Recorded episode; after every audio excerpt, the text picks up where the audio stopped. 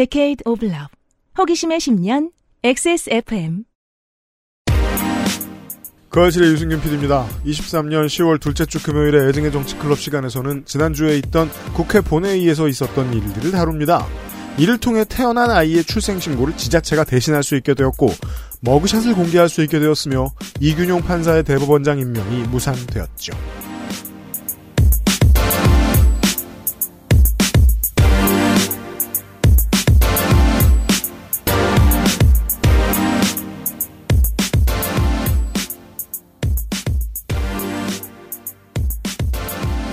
추석 연휴가 끝나고 택시기사 고 박영환 씨의 동료들은 고인이 생전에 일했던 서울 양천 해성운수 앞에 모였습니다. 해성운수의 대표는 지난주 고 박영환 씨에게 죽이겠다고 협박하면서 길이 1m가량의 꼬챙이를 휘두른 혐의, 방 씨에게 폭력을 가해 상해를 입힌 혐의 등으로 수사를 받고 있지요. 주 40시간을 일반적으로 일해도 산업금 기준이 미달하여 생계 유지가 어려운 급여를 받는 실태는 아직도 크게 나아지지 않았습니다. 국토부가 3년 전부터 산학금제를 폐지했지만 전국의 많은 택시회사들이 개정된 법을 무시하고 있는 거죠. 요즘 들어 우리 사회에서 생각보다 많이 듣는 이야기입니다. 법을 바꾸는 것은 고사하고 있는 법을 잘 지켜줬으면 좋겠다. 그 말의 뜻이 실제 세상에 반영되면 우리는 이런 사회적 타사를 만나게 됩니다. 국회 본회의 이야기하는 금요일의 애정의 정치 클럽 시간입니다. 건조 에디터가 있고요. 네, 안녕하세요. 건조입니다. 벨빅 클럽장도 나와 있고요. 네, 안녕하세요. 벨빅입니다. 에디터가 바쁩니다. 네. amplified 팟캐스트 업데이트 하느라. 안녕하십니까 윤세민입니다. 그래도 안 들키게 잘하고 있었어요. 음.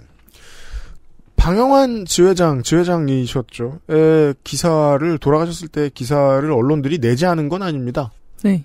다만 데스크가 최대한 뒷면에 배치했고 포털도 최대한 보여주지 않았으며 사람들도 그다지 많이 읽지 않았습니다. 사회적 타살에 대한 관심도가 계속해서 어, 해가 가면 갈수록 줄어들고 있는 것만큼은 분명한 사실입니다. 지금 한 해 동안 분신 얘기가 벌써 두 건이었나요? 제가 모르는 네. 또 건들이 있겠죠? 그리고 지난번 택시 총파업 때도 이렇게 돌아가신 분들이 계셨고요. 네. 네. 전태일 열사 얘기를 그렇게 듣는데 저 아직도 그 기억나요. 어렸을 때 위인전 쫙 이렇게 있으면은 음. 전태일 이렇게 딱 있었거든요. 그래서 사람이 어떻게 그래서 그때 저는 막 일곱 살 막 이럴 때니까 음. 사람이 어떻게 자기 몸에 불을 질러서 그렇게 하지 와 진짜 절박했나 보다. 그래서 네. 저런 일까지 해서 이렇게 바뀌었구나 그렇게 생각했던 게 아직도 기억나거든요. 네. 그렇게 드라마틱하게 드라마틱한 말 좀 그렇죠. 음. 아무튼 굉장히 극단적인 방법으로 뭔가를 바꾸려고 했던 위인이 위인전에 별로 없었어요. 맞아요. 네, 그래서 되게 충격적으로 봤었거든요. 네. 근데 지금은 별로 그 방법이 충격적이지 않게 느껴지는 것 같아요. 다만 사람들이 느끼는 위협은 똑같거나 점점 더 커졌겠죠. 음. 이런 일이 더 자주 일어난다는 겁니다. 네. 잊지 말아주셨으면 좋겠고요. 근데 일곱 살이면 되게 빠르네요. 어, 그런가요? 원래 일곱 살때 위인 전집 읽잖아요. 근데 위인 전집을 읽고 네. 아, 이렇게 어떻게 저렇게 고통스럽게 몸에 불을 붙이지 그러니까 이렇게 바뀌었구나까지 가는 건 되게 빨랐던 것 같아요. 아 저는 그래서 그 미디어의 언론뿐만이 아니에요. 모든 미디어 역할이 되게 중요하다고 생각해요. 저 어릴 때는 전태일 여사가 위인 취급 받지 못했을 뿐더러 네. 어, 위인이라고 하는 것이 제가 제일 열심히 봤던 위인전은 뭐였죠? 베이브루스였죠. 음, 그렇죠. 예. 음. 아니 어떻게 20승을 하고 3할을 치지? 저는 막 이런 생각이나 하고 있던. 허드, 허드슨 테일러 이런 거. 어. 네. 예, 미디어 역할은 이렇게 중요합니다. 그렇지. 네. 저 어릴 때도 사실상 전태일 여사가 위인전에 들어가는 건 상상도 못했고. 어, 네. 정말요. 그리고 그때 맨 뒤에 보면 연혁이 이렇게 쫙 나왔어요. 그 위인전 음, 시리즈가. 그래서 음. 언제 태어나서 연도 쭉 있고. 음. 그래서 그 전태일 그게 기억난 게 그래서 돌아가시고 나서 법이 뭐 어떻게 바뀌었고 그래서 그 어머니가 뭘 하셨고 이것까지 다 적혀 있었어요. 그 음, 뒤에 연혁에. 음. 이소선 여사 이야기까지. 네네. 저는 기억나는 게 저 6학년 때 담임 선생님이 네. 그때는 몰랐죠. 음. 지금 와서 정체를 알게 된 거죠. 음. 우리 운동회 응원가를 가르쳐 줬는데 네. 민중가요였던 거예요. 어. 나중에 커서 보니까 음. 이 기억이 나는데 음. 그래가지고 저희 때는 몰라서 신나서 불렀는데 나중에 이제 어머니가 그것 때문에 난리가 났었다는 음. 후기를 전해줬었죠. 어. 그 사람들이 기표고사할 수 있게 만들어주는 파이오니어의 역할을 수행할 수 있는 사람이 적어요. 음, 네. 예. 보통 다수는 움츠러드는 역할을 주로 하거든요. 예. 그 사람들 기펴주는 일은 극소수의 역할이에요. 지금의 언론도 마찬가지입니다. 언론의 구성원들은 전혀 그렇게 생각 안 하겠죠. 똑같은 매일매일 일상의 반복이니까. 하지만 제가 보기에 언론은 확실히 이번 정권 들어와서 쫄았습니다. 올해 4월의 재보선 투표율에 대한 보도들을 볼까요? 전국 평균보다 낮다. 투표율이 저조하다. 미미한 투표율 고민 필요하다. 같은 기사들이 전부예요. 재보선 투표율에 대해서. 음. 이번 재보선 투표율에 대해서는요. 음. 출구수 나오기 전까지 모두 지선에 비해 떨어졌다는 말을 하고 있습니다. 심각한 왜곡이죠. 어, 선거구가 하나인 재보선을. 게다가- 어느 그쵸, 본선거보다 재보선이 투표율이 높습니까? 휴일이 아니죠. 네. 음. 어떻게든 반드시 선거의 의미를 깎아내리고자 하는 노력을 언론사가 자기도 모르게 하고 있는 거거든요. 음. 이 아. 어휘를 쓴다는 게 본인들이 얼마나 쫄았다는 걸 표현하는 건지 이들은 모를 거라고 전 믿습니다. 어딜 감히 지선하고 비교를 해요. 그렇죠. 재보선 투표율을. 이런 거 이상하다. 처음 봤어요, 저. 진짜 이상한 생각이 읽으면서 안 들 수가 없는데 아, 그래도 그게 통하겠죠. 네. 데스크가 시켰다면 모든 언론사 데스크들이 다 쫄았다는 얘기고요. 음. 더 나쁜 건 기자들 본인들이 그렇게 생각했다면 이건 무슨 암묵적 합의야? 싶은 재보선이 지나갔습니다. 투표한 강서구민 여러분 수고하셨고요. 잠시 후에 애증의 정치클럽 오랜만에 본회의 얘기를 해보겠습니다. 재밌는 게 많습니다. 그것은 알기 싫다는 마구 긁고 노는 케미하우스 애견 매트 8시간 달아낸 프리미엄 한방차 더 쌍화 모두의 삶을 지키는 공공운수노조 파업 캠페인 120년 전통의 덴마크 프리미엄 신바이오틱스 큐비일 사르락토 프로바이오틱스에서 도와주고 있습니다. XSFM입니다. 임금님께 진상한 전통 방식 그대로. 현대인에 맞춘 프리미엄 한방차. 더 쌍화. 미끄럼 방지와 강한 내구성은 기본. 반려동물을 위한 거실 위의 놀이터. 케미하우스 애견 매트. 건강기능식품 광고입니다. 100억 균주? 기본. 프리미엄 덴마크산? 기본. 제로 칼로리? 기본.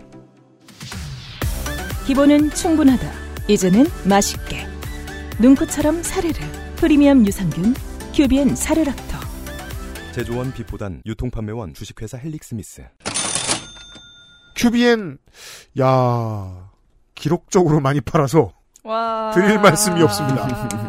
우리 왜 자꾸 애증 정책으로 있을 때만 이런 얘기를 하게 되지?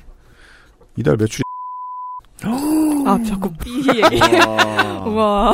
대충격 단일 품목이 대박이다. 단일 브랜드가 아니 근데 네. 이번 큐비에는 할인이 좀 양심리 쓰긴 했어요. 네 심각했습니다. 할인이 좀 너무 심했어. 많이 주셔서 감사합니다. 그래서 준비를 해봤습니다. 뭘 또 사라고 한국인이 좋아하는 순위 1위는 뭐요? 순위죠. 돈 아, 네네 순위 네. 네. 추석이 있었던 9월 한 달간 엑세스몰 가장 많이 팔린 큐비엔 제품은 어 이거 윤현상 PD님이 잘못 적으셨네. 뒤에부터 적어야지. 음 3위 혈행건강 RTG 오메가 3. 저도 샀어요. 네, 아 이거 저는 사야 돼요. 음 다 먹어가지고. 네. 비타민처럼 거의 기본으로 챙겨 먹는 오메가 3가 3등이고요. 2위는 전통의 강호입니다. 관절 건강엔 MSM. 아, 네, 저는 많이 쌓여 있어서 이번에 안 샀어요. 네, 부모님들의 마음의 친구라고 이제 적으셨지만 본인들이 드실 나이인 거 알아요? 어, 그럼요. 여러분 필요해요. 네. 네. 또 이제 환절기 와가지고 저도 시큰시큰 하거든요. 아, 그래도 시즌 상품으로 그래도 선물용으로 그렇죠. 했겠죠. 네. 네. 관절 건강 제품이 2등. 그리고 1위. 아까 지가 먹어보고 좋다는 걸 알았기 때문에. 아, 어. 음, 그러려면 네. 우선 시큰해야 됩니다. 맞습니다. 그리고 1위. 종일 컴퓨터, 모니터, 스마트폰으로 위협당하는 현대인의 눈 건강을 위해서 필요한 제품이죠. 음. 루테인 아스타 아잔틴. 네, 물론 뭐 인기에 있어서 그렇지만 이게 제일 많이 깎았습니다. 이게 제일 많이 깎았습니다. 네. 깎은 건 당연히 사야지. 음. 그러니까 이제 그런 거죠. 요것만 사신 분이 없는 건데 네. 여러 개를 사시는 분 중에서 음. 옵션으로 루테인을 넣지 않을 이유가 없는 거죠. 아, 물론 그렇습니다.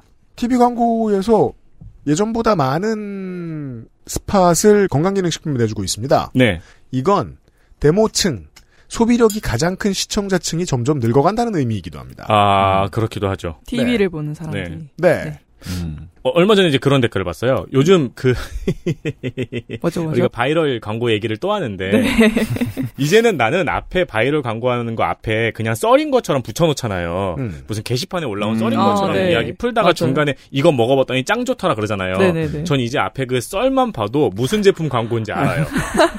이제 썰이라는 글자가 광고라는 말처럼 바뀌었죠. 그렇죠. 그렇네요. 온라인에서. 뭐뭐 했던 썰 푼다. 아 네. 그렇네 예. 생각해 보니까 예. 이제 이제 그 글만 봐도 이제 뭐 나오겠거나 하는 걸 알아요. 근데 음. 이제 네. 그런 거 보고 그런 댓글을 봤거든요.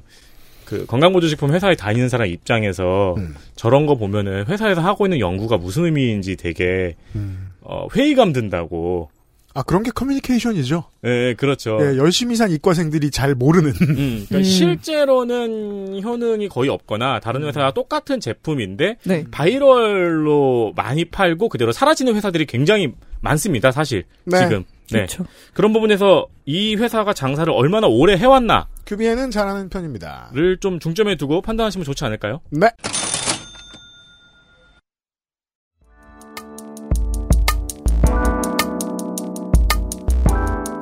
기본에 충실한 뉴스 큐레이션. 애증의 정치 클럽.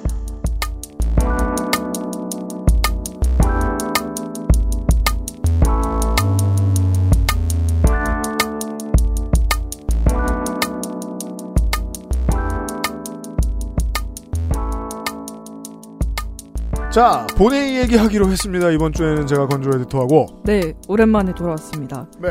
저 진짜 오랜만에 하는 것 같아요. 9월에 아예 한동안. 못했어요. 네.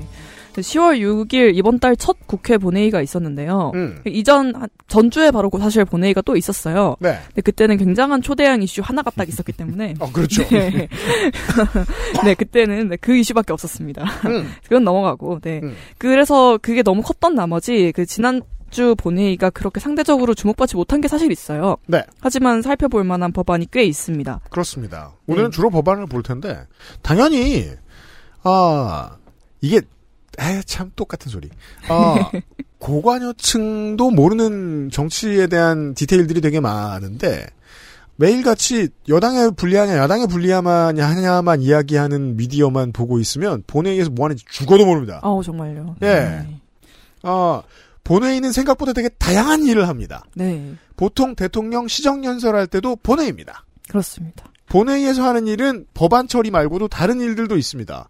그 중에 가장 많이 이번에 이야기된 것 얘기부터 하겠습니다. 이슈 둘. 10월 첫 주 본회의 스케치.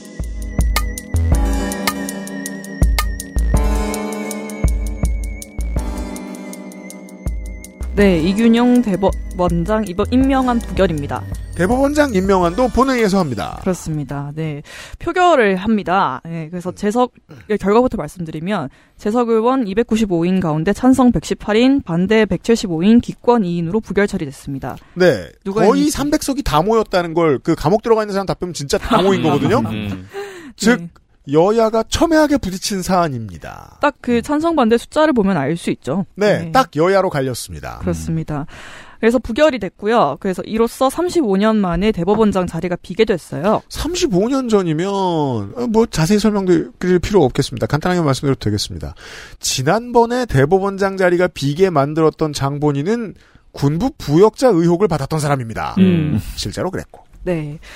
왜 이걸 표결을 하느냐부터 좀 얘기를 해야 될 것 같아요. 이제 음. 대법원장은 대통령이 임명을 합니다. 음. 그런데 인사청문회를 통해서 국회의 임명 동의를 받아야 돼요. 다른 자리들은 그럴 필요 없습니다. 네. 마- 요즘 임명 강행이란 단어 많이 보셨을 것 같은데 음. 장관은 인사청문회는 실시하지만 국회 동의가 임명 조건이 아니에요. 그렇습니다. 그래서 대통령이 이제 후보자를 지목을 하고 청문회 실컷 해도 강행하면은 임명할 수 있습니다. 청문회에서 막 불을 지르고 막 네, 갑자기 도망가고 막, 네, 막 제로투 추고 막 근데 이제는 정말 방화 아니면 제로투밖에 안 남은 게 도망은 나왔잖아요. 도망갔잖아요. 그러네, 네. 네. 음, 기대하겠습니다. 음. 네. 네, 그럼 야당이 이번에 이균영 살인을 대법원장 아, 그건 안 되죠. 네. 그러니까 그 방송되면 스너프잖아 그게. 네. 임명하고 그대로 구속. 그렇죠. 임명 그대로 구속. 네. 음. 음. 그래서 시나리오가 몇 개 안 남긴 했네요, 여전히. 네. 그러면 이번에 이균영 대법원장은 왜 임명이 반대했느냐 음. 이유를 좀 살펴볼게요. 음. 뭐 많은데 이제 크게 두 개만 보려고 해요. 자세히는 우선 뭐 성인지 감수성 부족이 나왔습니다. 우리가 신문을 보면서 대체 이거 집에 보내준 판사 누구야? 네. 음. 했더니 상당수가 이 사람이었습니다. 그렇습니다. 네. 네. 무려 이분은 이제 성폭력 전담부 재판장으로 이제 재임을 했어요. 음. 네. 그런데 당시에 담당 사건의 절반의 감형 판결을 내려서 비판을 크게 받았습니다. 네. 그래서 이제 국민 눈높이에 맞지 않는 판결을 내렸다. 음. 뭐 그런 비판을 많이 받았는데요. 네. 또 감형 이유가 좀 저희가 왜 저런 이유로 감형해 주는 거야라고 화내는 그런 거예요. 맞아요. 피해자와 합의를 했다. 음. 혹은 범행을 뉘우치고 있다. 음. 미래가 창창하다. 뭐 이런 것들입니다. 등등등이었습니다. 네. 어, 근데 그 제가 법알못이라서 이게 조금 멍청한 질문일 수도 있는데 음. 보통 이제 피해자랑 합의를 했다고 하면 네. 보통 재판까지 가기 전에 이제 합의가 이루어지는 거 아닌가요? 아, 재판에 가서도 네. 됩니다. 가서도 해요. 네, 네. 가서도 가서도. 하고 네. 그 반의사불벌죄가 아니기 때문에 그렇죠. 네 합의 어차피 기소는 되는 건. 여부와 상관없이 음. 기소는 할 수밖에 성폭력은. 없는 네. 중범죄니까. 그렇죠. 이게 뭐 양형 사유에 굉장히 막 크게 들어가지는 않는 걸로 알고 있어요. 근데 이제 크게 들어갔죠 여기서. 네, 그렇죠. 여기선 들어가죠. 음. 네. 네.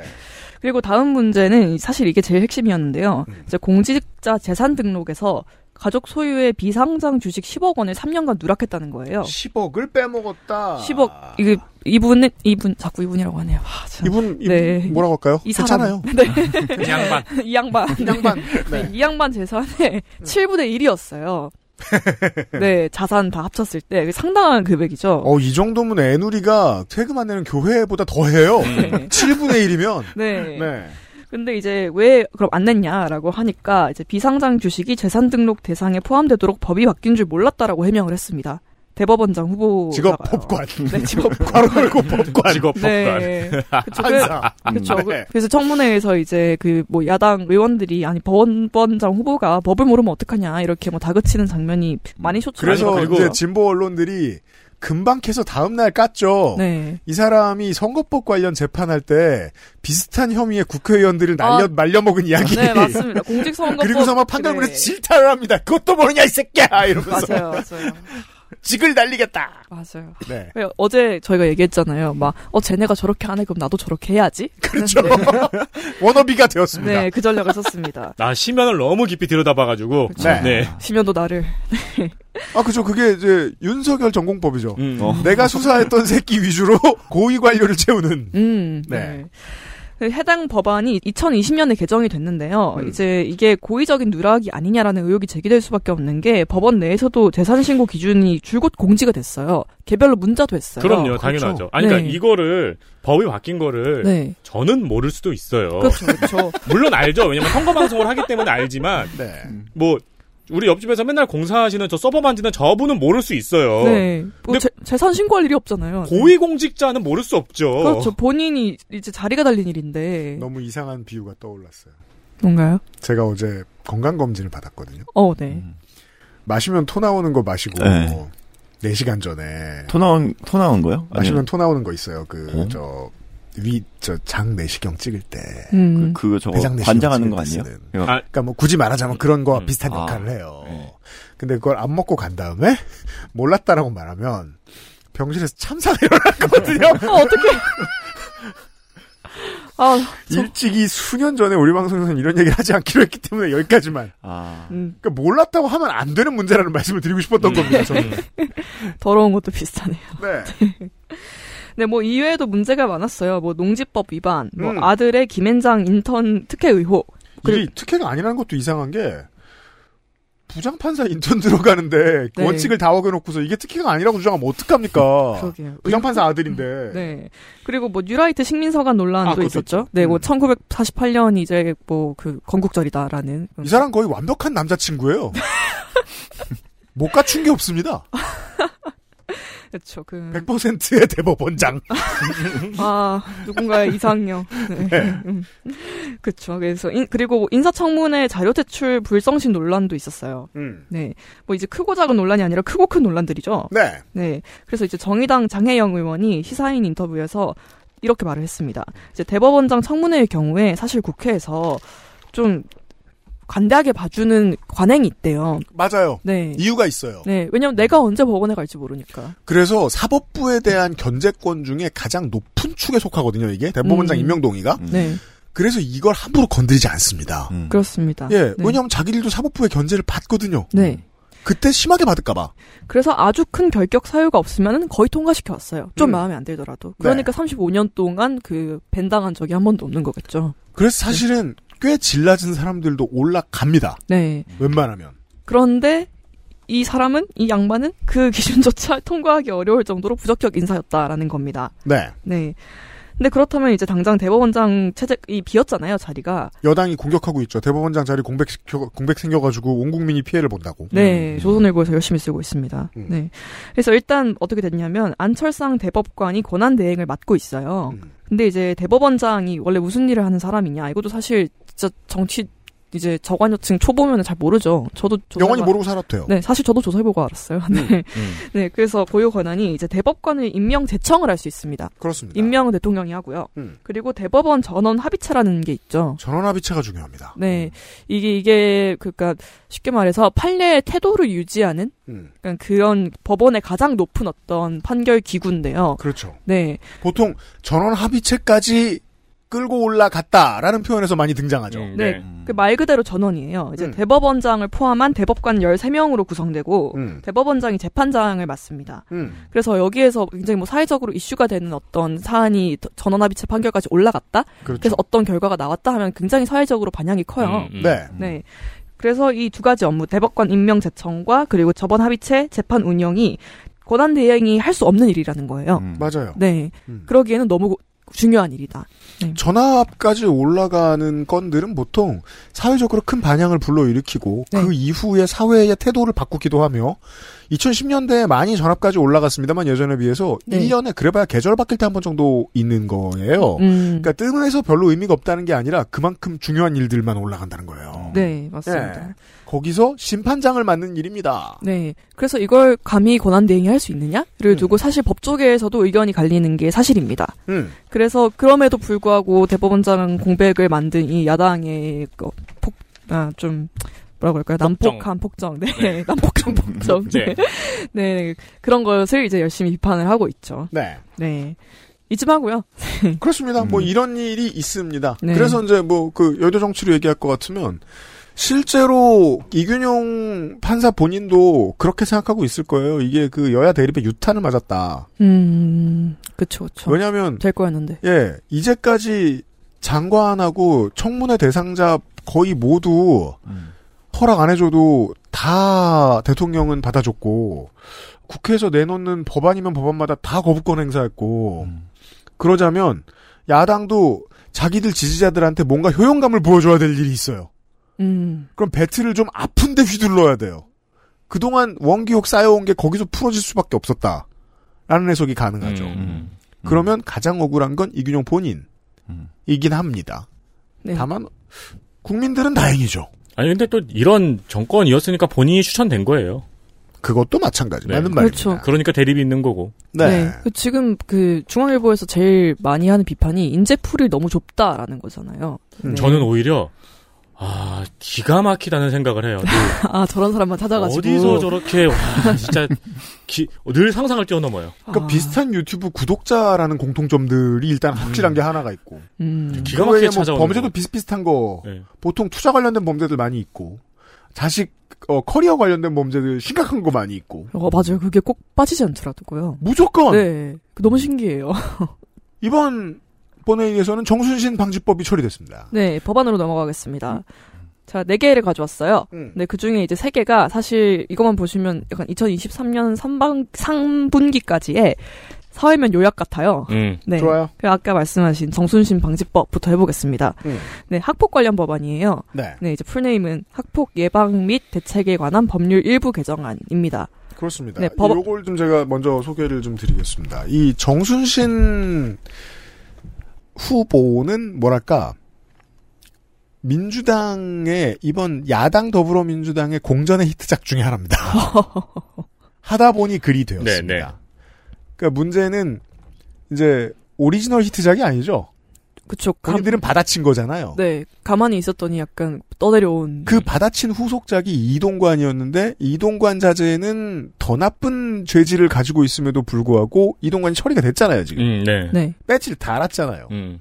정순신이 더 히트했죠 그래서 정순신 방지법이라고 야당 의원들이 엄청나게 많이 내놨습니다 음. 보통 이제 보도자료 가장 많이 돌렸던 거는 저 안양만안 강득구 순천광양 곡성구의 소동용 강북을 박용진 오산 안민석인데 이제 이런 식이었어요. 행정소송 사건 재판을 처리하는 일수를 줄이는 패턴. 그래가지고 어, 학폭 가해자가 질질 끌지 못하게 하는 것. 네. 그리고 그 외에는 이제 박용진 의원 안 같은 경우에는 인사검증에 대한 거에 집중해 있습니다. 인사검증 때 허위 자료 제출하면 5천만 원 이하 벌금 5년 이하 징역. 음. 이거 김행한테 안 통하죠. 자료를 안 내니까. 그렇죠. 이렇게 하면 자료를 안 내는 공략법이 생기겠죠. 예, 법을 음. 어떻게든 해킹을 하니까. 음, 그리고 몰랐다고 하면 되니까. 음. 예. 어, 뭐, 오산의 안민석 의원은 중대 학교 폭력 같은 경우에, 어, 대입 전형 감점 자료 그 외에 뭐 아동 청소년 대상 뭐 범죄 전력 뭐 이런 거 집어넣고 그랬는데 이것도 이제 맥락이 크게 연관이 있는 건 아니었고. 음. 네. 처리된 건 어떤 건지를 좀 보겠습니다. 네, 사실 아까 말씀해 주신 거는 정부에서도 사실 뭐 대책으로 내놓았던 것들이기는 해요. 음. 네, 거의 비슷한 것들을 뭐 지난 2월 이, 이 사건이 터지자마자 내놓았어요. 네. 네. 뭐 관련이 있는 법안이 무엇인가를 보려면은 이제 이 사태가 뭐 어떤 일이었는지 조금 복기해 볼 필요가 있는데 짧게. 네, 아주 짧게요. 네. 네, 정순신 변호사가 이제 아들의 학- 과거 학폭 사실이 알려지면서 경찰청 국가수사본부장 자리에서 내려왔어요. 네. 민족사관고였죠. 네, 민사고에 다니던 이제 아들이 음. 학폭으로 전학 처분을 받았었어요. 음. 징계를 받았는데 이걸 취소하는 소속을 냈습니다. 당시 이제 변호사였죠. 음. 그래서 소송을 계속 막 2심, 3심까지 계속 항고하고 상, 뭐 그런 거예요. 그래서 소송을 끌고 끄니까 사실상 징계 효과가 없는 게 돼버린 겁니다. 그렇죠. 질질 끌면 고등학교를 졸업할 수도 있다. 그렇죠. 네. 그대로. 그렇습니다. 그래서 피해 학생이 이제 가해 학생과 즉시 분리되지 못하고 음. 계속 학교에서 마주치고 법정에서 마주쳐야 됐던 거예요. 음. 네, 그래서 괴로움을 굉장히 호소를 했는데 개정안에서 통과된 거는 이렇게 소송을 끌어서 징계를 사실상 무력화하고 피해자와 접촉하는 문제를 해결하고자 합폭 징계 조치에 불복하는 행정소송에 대해서 판결 기한에 제한을 했습니다. 음. 네, 1심은 소직이 90일, 2심과 30은 각각 60일 내에 판결을 내야 해요.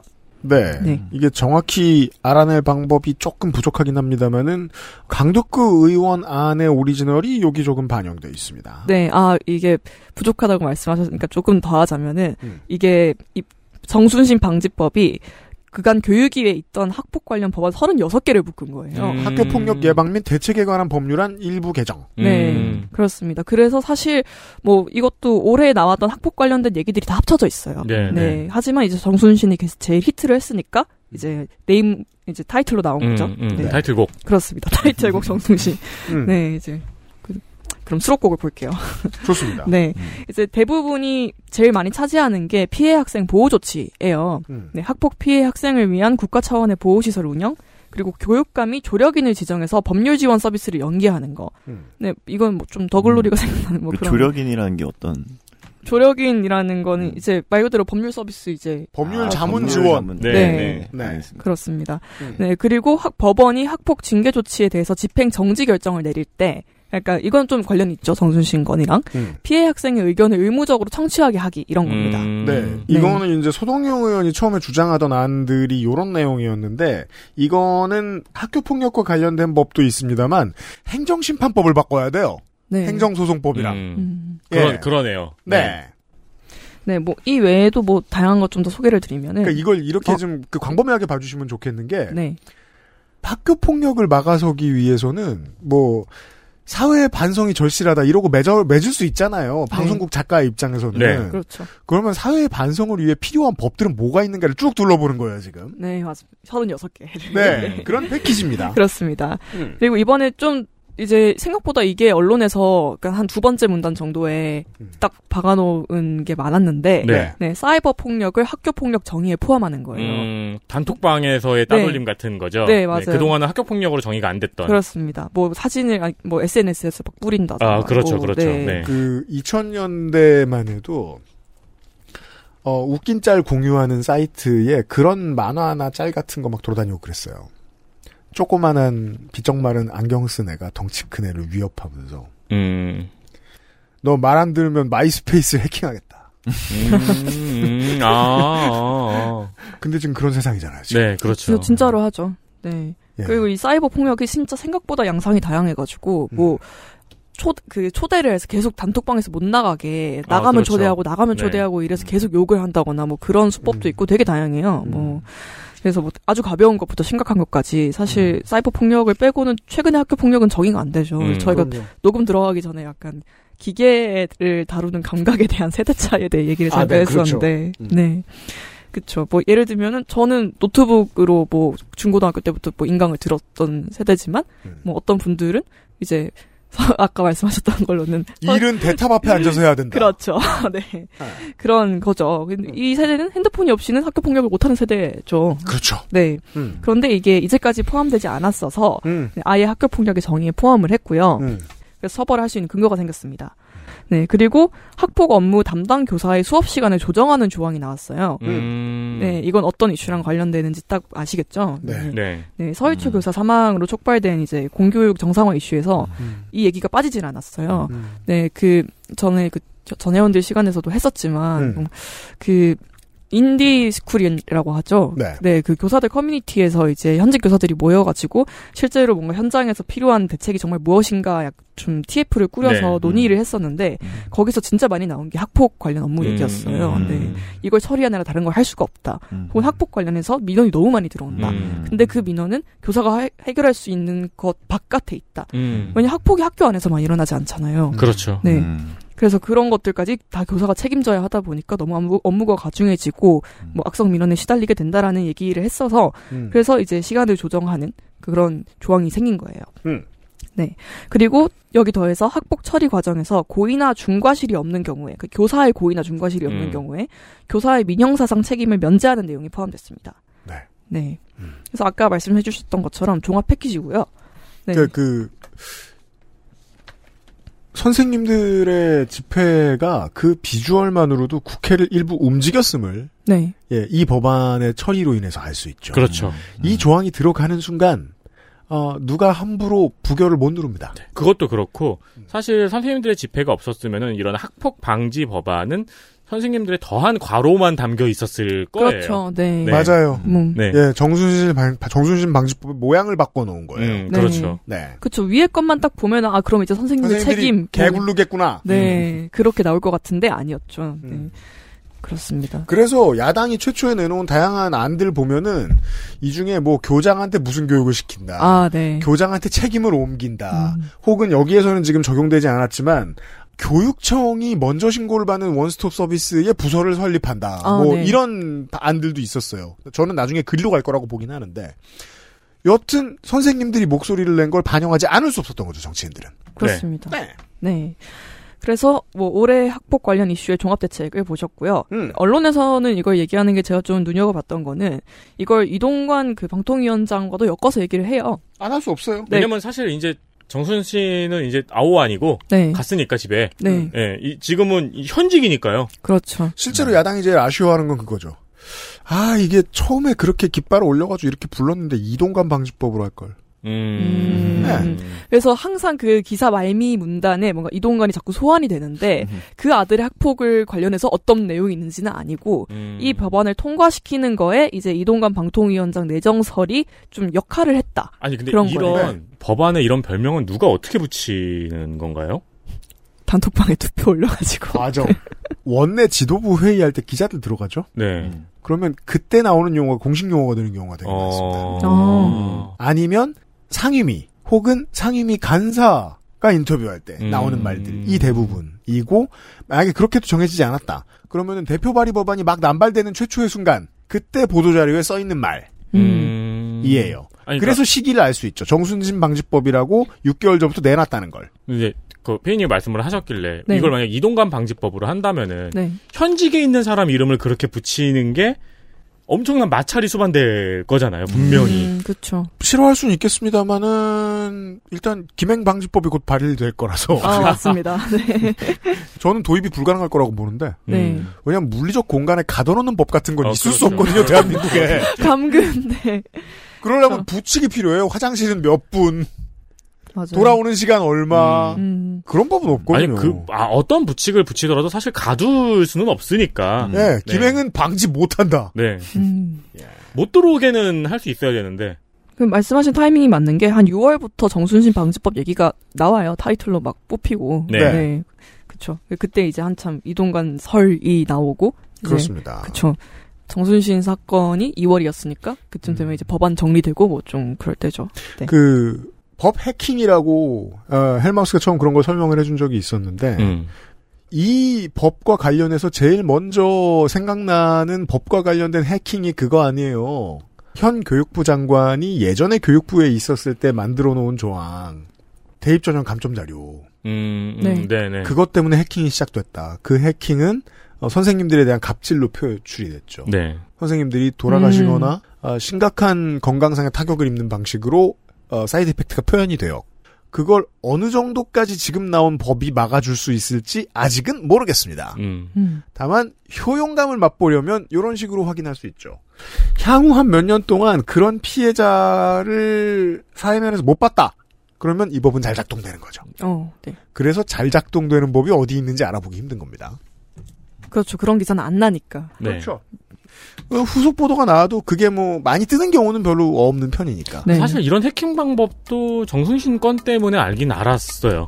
네. 음, 네, 이렇게 질질 끌어가지고 졸업해버리는 방법이 있다는 것도. 음. 음. 일단 야권의 주도로 이 정도 땜질이 됐다는 사실을 알려드리면서 그나마 언론에 많이 났던 이야기들을 다뤘습니다. 이번 주 본회의에서 지난주 본회의에서 네. 광고 듣고 오죠. XSFM입니다.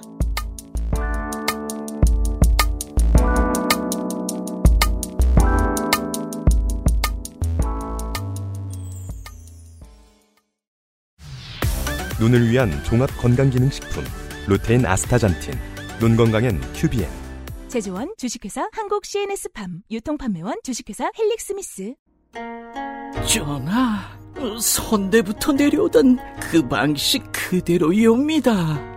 8시간 넘게 다려냈느냐? 예, 8시간 넘게 달인 후 10분씩 4번 김을 빼고 불순물을 제거하였습니다. 음, 맛이 좋구나. 어마마하게 진상해도 괜찮은 게냐? 예, 남녀노소 누구나 드실 수 있도록 오랜 연구 끝에 나온 한방차이옵니다. 좋구나. 이 한방차를 더 쌍화라 명하노라. 현대인에 맞춘 프리미엄 한방차 더 쌍화 쌍화차. 중, 쌍화. 네. 아니, 너무 매가리 없이 말씀하셔가지고. 제가 쌍화차가 필요합니다. 중간이 없는 이 계절. 그렇게 됐어요. 이제 밤에 예, 깔깔이. 맞습니다. 네. 아, 그리고 일교차도 상당하고요. 어, 음. 어. 지금 감기 걸려가지고. 음. 그 이제 제가 진짜 몸에 열이 많아가지고 추위를 늦게 타는 편인데 아, 네. 전기장판을 꺼내야겠다는 생각이 들더라고요. 아, 원래 11월, 12월에 꺼내는데 아, 나이 들수록 더 빨리 느껴요. 저는, 저는 9월 말부터, 네, 꺼냈습니다. 아예 안 추우는 사람도 있더라고요. 아, 아, 맞, 제가 그런 사람입니다. 네. 제가 11월까지 선풍기 틀어놓는 사람인데 좀 빨리 집어넣고 있습니다. 예. 여름 다음 곧 겨울이 옵니다. 음. 어, 아이스 음료의 홍수 속에서 이제는 따뜻한 음료가 땡길 시간이에요. 그럼요. 저희도 그걸 피부로 느끼는 게 게스트들이 들어오자마자 이제 약간 의무적으로 음료수부터 타거든요. 네. 어, 근데 요즘에는 따뜻한 거를 타시는 분들이 늘어나고 있어요. 맞아요. 임금께 진상했던 전통 방식 그대로 제조. 8시간 이상 달연해 김을 빼고 불순물을 제거하는 방식으로 만들었습니다. 고급스럽고 현대인의 입맛에 잘 맞춘 트렌디한 맛입니다. 아직까지 쌍화차 라면이 무엇인지는 알아내지 못했습니다. 쌍화차 라면이요? 음, 네, 지난번에 있다고 말씀드렸잖아요. 익산. 음, 아, 맞아, 맞아, 맞아, 네. 맞아, 맞아. 곧 알아내겠습니다. 쌀쌀해지는 계절 집에서 덧성화와 함께 행복한 시간을 맞이하세요. 액세스몰에 있어요.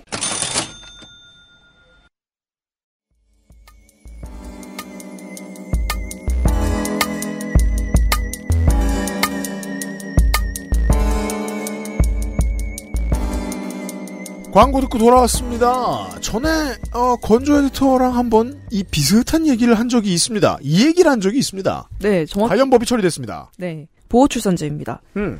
6월에 다뤘어요, 저희가. 네. 영아 살해 방지 정책을 다루면서 소개드렸는데, 음, 네. 그때 통과된 건 사실 다른 법안이거든요. 네.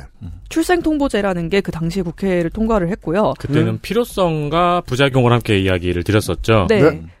좀 이따 약간 요약을 해보려고 하는데, 이제 보호출산제는 그때 통과된 법을 보완하는 법안이에요. 음. 설명을 드리면 출생통보제는 신생아의 출생신고를 의료기관이 지자체에 의무적으로 통보하게 하는 거예요. 그래서 이럴 경우에 위기 임산부, 경제적, 사회적, 정신적으로 되게 위기에 처한 음. 약간 그런 분들이 이제 병원에서 아이를 낳기를 꺼릴 경우에 오히려 병원 밖에서 위험한 출산을 하게 된다는 지적이 있었어요. 네. 네. 네. 의무적으로 통보하라고 하는데 나는 알리기 싫어서 지금 애를 안 낳으려고 하는 건, 애를 그- 버리려고 하는 건데 그렇죠, 뭐 이런 그렇죠. 식인 거죠. 네. 음. 네. 더 위험한 상황을 만들 수 있는 거죠. 그렇죠. 네. 그래서 익명 출산을 원하는 임산부를 지원을 하고 그렇게 태어난 아이는 지자체에서 출생 신고를 하게 하자는 게 보호 출산제입니다. 음. 네. 뭐 국민의힘 김미애 의원, 민주당 조섭, 김영주 의원이 각각 대표 발의한 안을 통합한 안이에요. 그렇군요. 네. 음. 그래서 뭐 익명 출산 지원이 이제 그때 제가 설명드린 거 만 있었는데 음. 네 그때는 이거에 초점을 맞췄었는데 이번에 뭐 더불어 가지고 뭐 상담이나 서비스 연계 뭐 위기 임산부 지원 방안 이런 것도 담겼어요. 일단 그 위기 임산부를 정의하는 조항이 들어갔고요. 그렇죠. 음. 네, 그게 중요합니다. 음. 네 그리고 3년마다 위기 임산부와 자녀에 대한 실태 조사를 실시하겠습니다. 잘 될지 걱정이에요. 이런 음. 파트 읽을 때마다 늘 느끼는 게 네. 사회복지사가 할 일이거든요. 이것도. 음. 네. 와, 이거는 그러네요. 이거는 또 3년 뒤에 사회복지사의 집회를 경험할 수도 있는. 음. 사회복지사는 지금도 집회 많이 합니다. 파업 안 하는 게 이상하죠. 그렇죠. 그렇죠. 네, 뭐 지자체 책임이고요. 네. 음. 네, 이게 어, 뭐랑 이어지냐면 올해 7월에 이제 한창 이제 미등록 영아 사례 문제가 불거질 때 그 미등록 아동 전수 조사를 실시한 적이 있어요. 음. 출생 신고가 안 됐으니까 어떻게 뭐 지내고 있는지 파악을 할 수가 없다. 뭐 그렇죠. 아동 복지사들이. 네. 그래서 뭐 그 사각지대다 이런 말들이 많았는데 보호 출산을 일단 하게 되면 출생 신고가 자동으로 되죠. 음. 네, 익명으로 나와도. 그래서 좀 그 사각지대를 좁혀서 실태 조사를 할 수 있기 때문에 이걸 넣은 것으로 보입니다. 그렇습니다. 네. 이러면 이제 법대로 안 된다면 이 문제는 여기로 옮겨가게 됩니다. 나중에 또 이런 비슷한 고통을 받는 엄마와 아이들이 나오면 네. 지자체의 행감에서 다루어져야 돼요. 여기에서 이 법을 제가 걱정하는 포인트가 들어옵니다. 보통 지선은 쏠려요. 한정당으로. 도지사가 당선된 정당이 보통 도의원 다수석을 점합니다. 네. 그래서 행감이 맹탕이 돼요. 음, 그냥 다 좋은 얘기만 하고 넘어간다는 거죠. 그렇죠. 이런 걸 잘못할 때. 음. 지금 서울도 아주 오랜만에 국민의힘이 승리, 민- 민정당계의 정당이 승리를 했잖아요. 네. 그러면서 서울시장이 하는 모든 사업에 제동이 안 걸리게 되었잖아요. 그렇죠. 음. 지방 정치가 기본기를 못 가지게 되어 있는 환경이라서 이게 안 지켜질 때 견제를 할 지방 정치인이 부족한 내추럴한 상황이 생겨버렸습니다. 그래서 아주 언내추럴한. 그래서 가끔 음. 어색하게 느껴져요. 지방 의원을 지선 때 같이 선출하는 게 네. 가끔 어색하게 느껴져요. 한쪽으로 쏠릴 수밖에 없는 구조인데 음, 심리적으로 딱 그 투표소에 들어가면 그렇게 될 것 같아요. 그러면 이제 견제가 무의미해지는 경우가 많으니까요. 음, 그렇습니다. 그래서 국력 낭비와 세금 쓰기를 최소한 줄이고 합리적으로 저는 만드는 방식은 우리는 지금 대통령 주임제 찬성하는 사람들이 많으니까 음. 4년에 한 번이 되잖아요. 네. 지자체 장과 대통령을 같은 선거에 뽑고 국회의원과 시의원, 그러니까 지자체 의원을 같은 선거에 뽑는 게 맞는 답이 아닌가 느껴질 때도 음. 있고 음. 저는 네. 그 외 보수적으로 뭐 예를 들어 지자체 의원과 국회의원의 임기가 겹쳐버리면은 네. 국회의원이 지자체 의원들한테 깡패짓을 하기가 조금 더 어려워지는 음. 장점도 있고 그래가지고 음. 그러니까 저는 그래서 이게 이 대표 발의안들이 다 합쳐졌을 때도 이 blind side를 못 본 건 이건 국회의원들이 법안을 냈기 때문이라는 생각이 좀 짙게 듭니다. 어. 지자체에 떠넘겨버리고 말아버린 느낌이랄까요? 음. 그쵸. 감시는 자기가 또 안 할 거고. 네. 음. 이게 뭐, 안- 아직 시작 안 했는데 부정적으로 말씀드리기 좀 네. 그렇지만, 잘 안 됐을 때 견제하기가 쉽지 않다. 음. 이 생각이 일단 들고요. 네. 그렇습니다. 네. 네. 어, 해운대을, 어, 김미애 의원. 옆 지역구 챔피언이 날아가는 것을 보고도 음. 열심히 흔들리지 않고 일을 하고 있습니다. 그렇습니다. 네. 네. 자결했죠? 네. 얼마 전에? 여튼. 음, 네. 아, 그리고 제가 이 지금 실태조사까지 봤을 때 조금 아쉬웠던 거를 말씀을 드리면 네. 음. 이 법안 조항을 전체적으로 봤을 때 네. 그 실태조사까지 딱 봤을 때 제가 느꼈던 게 아, 되게 어쨌든 아이를 살리는 거에 집중하고 있구나라는 거였어요. 음. 그게 뭐 나쁜 건 아니죠. 그 결국 이 음. 법안이 불거진 것 자체가 영아 사례니까. 네. 그런데 결국 그 위기 임산부를 정의하고 뭐 이런 건 있긴 하지만 사실 그게 되게 충분하게 느껴지진 않았거든요. 음. 그냥 경제적 어떤 뭐 위기에 있는 임산부. 이 끝이에요. 아, 그래요? 네, 그게 끝이에요. 네. 어. 그래서 그 사람들 어떻게 발굴하고 이런 건 없어요. 음. 네. 그리고- 정말 중요한 게 빠져 있군요. 네, 그리고 이 서비스 연계 뭐 이런 것도 보면은 아이를 포기하지 않도록 뭐 지원한다. 뭐 이런 말들이 wording이 들어가 있거든요. 이러면은 real 위기인 임산부들은 이 내용을 네. 확인하면 힘이 조금 빠질 수 있겠죠. 그렇죠. 그리고 네. 위기 임산부라는 그 존재를 어떤 모습으로 진짜 상상하는가가 좀 드러나는 부분이 그 서비스 연계 부분에서 아 그 위기 임산부 지원 상담을 할 때 이 사람들이 한부모 그 시설에 입소할 수 있게 도와주겠다라는 말을 해요. 음. 그런데 위기 임산부 이꼴 한부모 물론 그런 경우 많겠죠. 네. 근데 위기 임산부는 사실 네. 한 번보다는 더 깊은 의미가 더 그렇죠. 많죠. 네, 이번- 간단하게 우리가 머릿속에 네. 고등학생을 상상한다 하더라도 네. 너무 의미가 달라지니까요. 네, 이번에 그 영화 사례 그 출- 출생 미신고 영화 사례했던 거 부부였잖아요. 네. 네. 그런데 그냥 단순히 어떤 스테레오타입을 정해놓고 실제로 그 사람들을 어떻게 찾아낼 건지는 좀 없고 뭐 이렇게 도와주면은 어쨌든 초기에 애포기 안 하겠지. 딱 그것만 있는 느낌이어가지고 그렇기 때문에 실태 조사도 하겠다라는 내용이 들어가고 있는 것 같고 음. 네. 뭐 당연히 실태 조사의 내용이 그래서 어떨 것이냐도 없고요. 뭐 애를 죽였나 안 죽였나 이건 안 될 거잖아요. 음, 네. 네. 그래서 애가 살아 있나 뭐 이걸 조사하려는 건 아닐 테니까. 그렇죠. 네. 그런 부분이 좀 아쉬웠습니다. 어쨌든 아이에게 집중해 있구나. 음, 음. 여야의 이 입안 타이틀에서 오묘한 태도 차이가 느껴집니다. 국민의힘안은 보호 출산에 관한 특별법, 야당안은 위기 임산부 및 아동보호 지원에 관한 특별법, 위기 임산부 및 아동 보호 지원 아 두- 그죠? 아 미시 여 하나는 미시 두 개고 김영주 의원하는 조섭 의원하는 미시 하나구나 똑같은 거구나. 위기 임산부 및 아동 보호 및 지원에 관한 특별법. 예. 위기 임산부 밑에 있는 아동 보호를 얘기하는 건 아니겠죠. 위기 임산부가 들어가 있죠. 음, 야당안은. 네. 네. 혼합해서 나왔고 당장 제 몫을 다할 것 같진 않습니다. 네.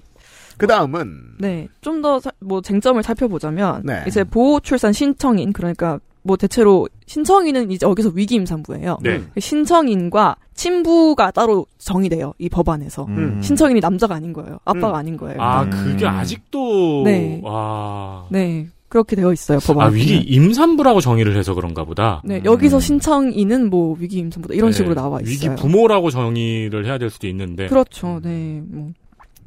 그래서 뭐 보호 출, 출산 신청인 뭐 임산부는 신청을 철회할 수 있고 음. 아동을 다시 인도받은 때부터 친권을 행사할 수 있습니다. 이 음. 말은 신청을 하면 일단 친권을 행사를 못 해요. 음. 네.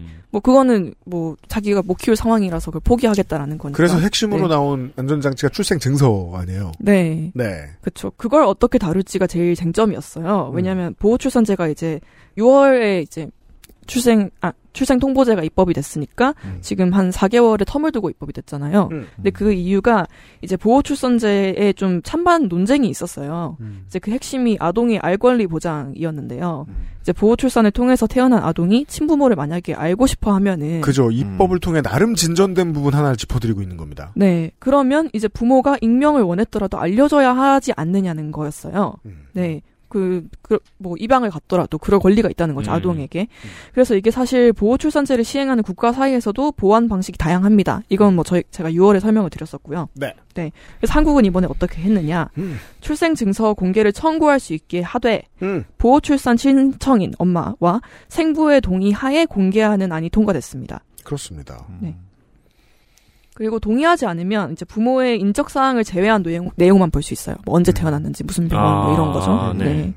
그리고 단 친부모가 사망을 했거나 동의를 할 수 없는 상황에서 특별한 사유가 있는 경우, 뭐 내가 건강상의 뭐 문제가 있어서 뭐 뭐, 감옥에 있거나. 뭐, 아 그쵸. 뭐, 뭔지는 모르겠습니다. 네, 네. 뭐 아무튼 부모님의 동의를 내가 받을 수 없는 상황인데, 음. 네 하지만 내가 지금 그 인적 사항 알아야만 한다. 뭐, 음, 음. 뭐 유전병 조뭐 이런 걸 수도 있죠. 뭐 아무튼 저는 이 부분을 보면서도 조금 우려라고 해야 될까요? 그러니까 이게 제대로 될 수 있을까라고 생각됐던 게 친부모의 인적사항을 모르는데 약간 네. 친부모가 사망했을 때 그러면 이 사람을 어떻게 찾아서 친부모의 그걸 알려주지? 그러니까 이런 것들이 뭔가 뭐알 필요가 없다고 생각을 하는 거겠죠. 네. 네. 근데 친부모가 사망했을 때 이제 그거를 공개할 수 있다고 하니까 그 특별한 사유가 있는 경우에요. 네네. 사망하면 다 되는 게 아니라 네. 그것도 네 특별한 사유, 건강상 뭐 이런 거라고 적혀 있더라고요. 네, 음. 네 그게 구체적으로 뭔지는 더 적혀 있지 않았습니다. 네. 네. 뭐 구현 불가능하진 않을 겁니다. 기술상 음. NFT가 있죠. 우린 이런 때 쓰라고. 음. 출생 증서란 아마도 그렇게 보관되어야 안전할 겁니다. 네, 네. 네. 음. 진전이 조금 됐고 실효가 있을지는 조금 보겠습니다. 네 요건 바로 되겠죠. 그렇습니다. 머그샷, 다음 법 머그샷 도입입니다. 머그샷. 네, 그 아까 제가 말씀드렸던 2023년 3분기 요약 마지막입니다. 음. 네. 네, 특정 중대 범죄 피의자 등 친산 정보 공개에 관한 법률안인데요. 네. 아까까지 필요한 법이긴 했어요. 네, 음. 아까까지는 이제 다 개정안이었거든요. 이건 음. 아예 새로 법안을 만든 거예요. 네. 네, 아 보호출산제도 그쵸. 아, 네, 네, 네, 네. 그것도 음. 새로 만든 거긴 한데 음. 사실 이전까지는 신상 공개에 대한 법안이 따로 없었어요. 그래서 경찰청이 막 판단했습니다. 음, 네, 개별 법안에 이제 관련 규정들이 다 흩어져 있었어요. 예를 들면 뭐 성범죄 관련된 법에서 성범죄자는 아. 신상 공개를 어떻게 한다. 아. 절도 관련된 거에서 이 사람은 어떻게 한다. 특수 상해는 음. 어떻게 뭐 이런 식이었던 거예요. 음. 그래서 그걸 통합해서 법안을 새로 만든 겁니다. 뭐 새로운 내용으로는 그러니까 통합한 거니까 기존의 다른 법안에 있었던 것도 합쳐왔겠죠. 원래 있었던 내용을. 새로운 내용을 보면은 신상정보 공개 대상 중대 범죄 확대. 그리고 쉽게 말해서 신상정보 더 많이 공개하겠다는 거고요. 음. 그리고 머그샷 공개 근거 마련이 있습니다. 자, 정치권의 어, 먹구름과도 같은 고민을 한번 접근을 해봅시다. 성향이 어떻든 어느 정당을 지지하든 열혈 지지자들은 조리 돌림을 좋아합니다. 음, 그쵸. 트위터만 봐도 알 수 있죠. 정치인들은 여기서 못 물러납니다. 시민들을 말리지 못합니다.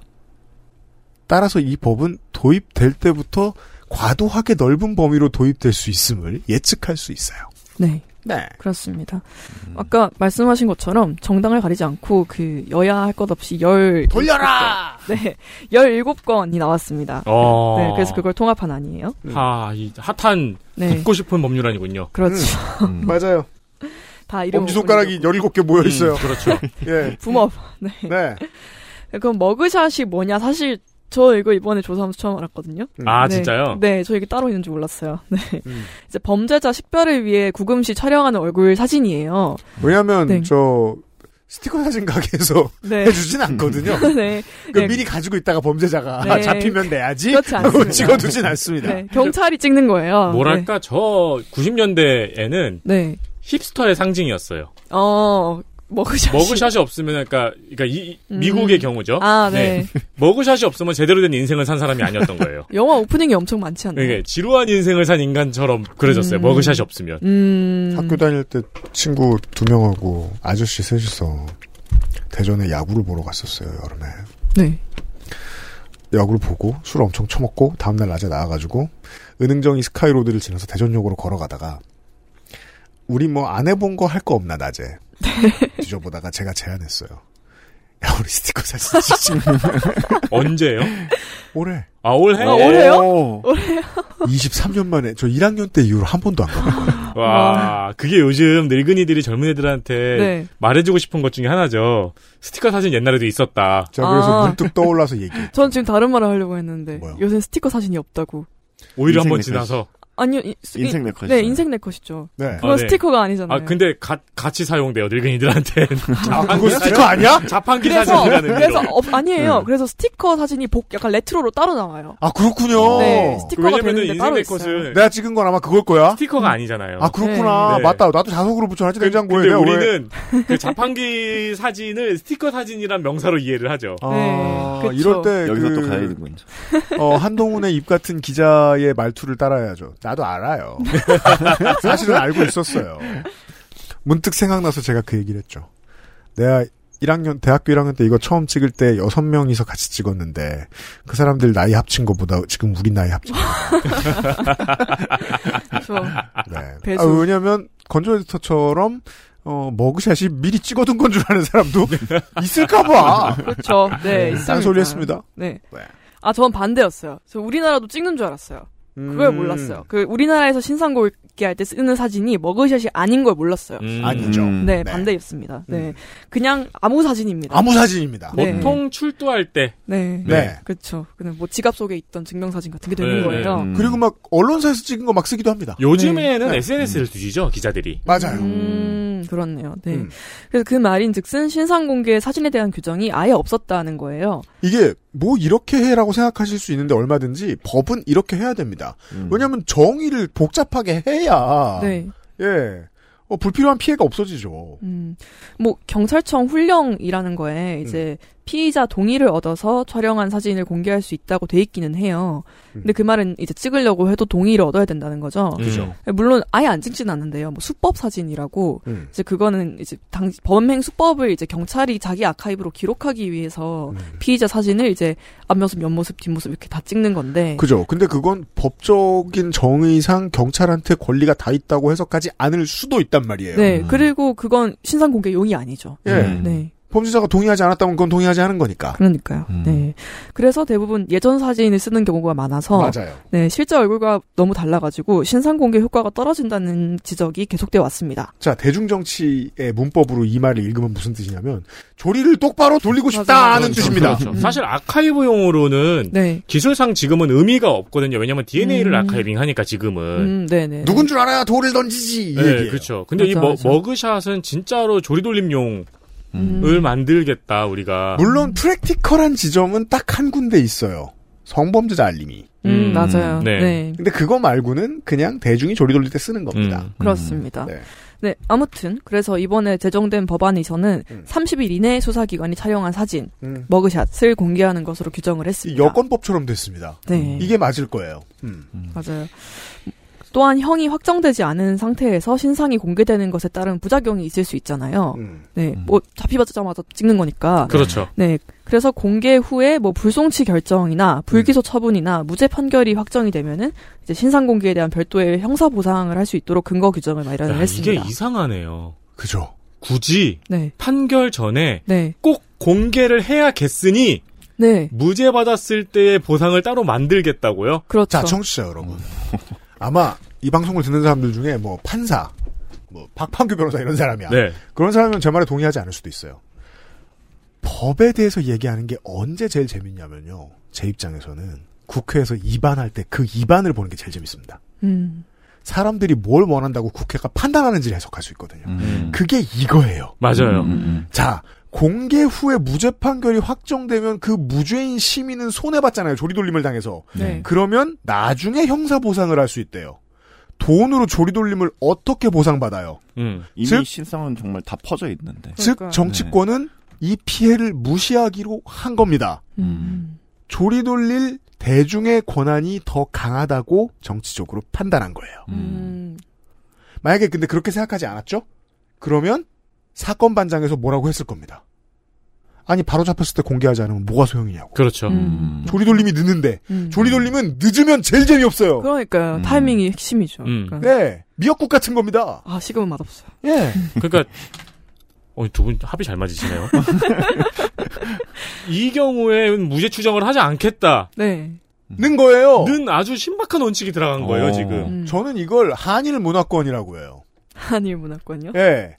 정서가 법을 이기는 걸 되게 쉽게 생각하는 음. 측면이 있어요. 음. 일본이 이런 거 정말 잘합니다. 어, 소매치기 하다 걸려가지고 방금 입건됐는데 네. NHK 뉴스에 혹은 예능 프로에 얼굴이 그냥 나옵니다.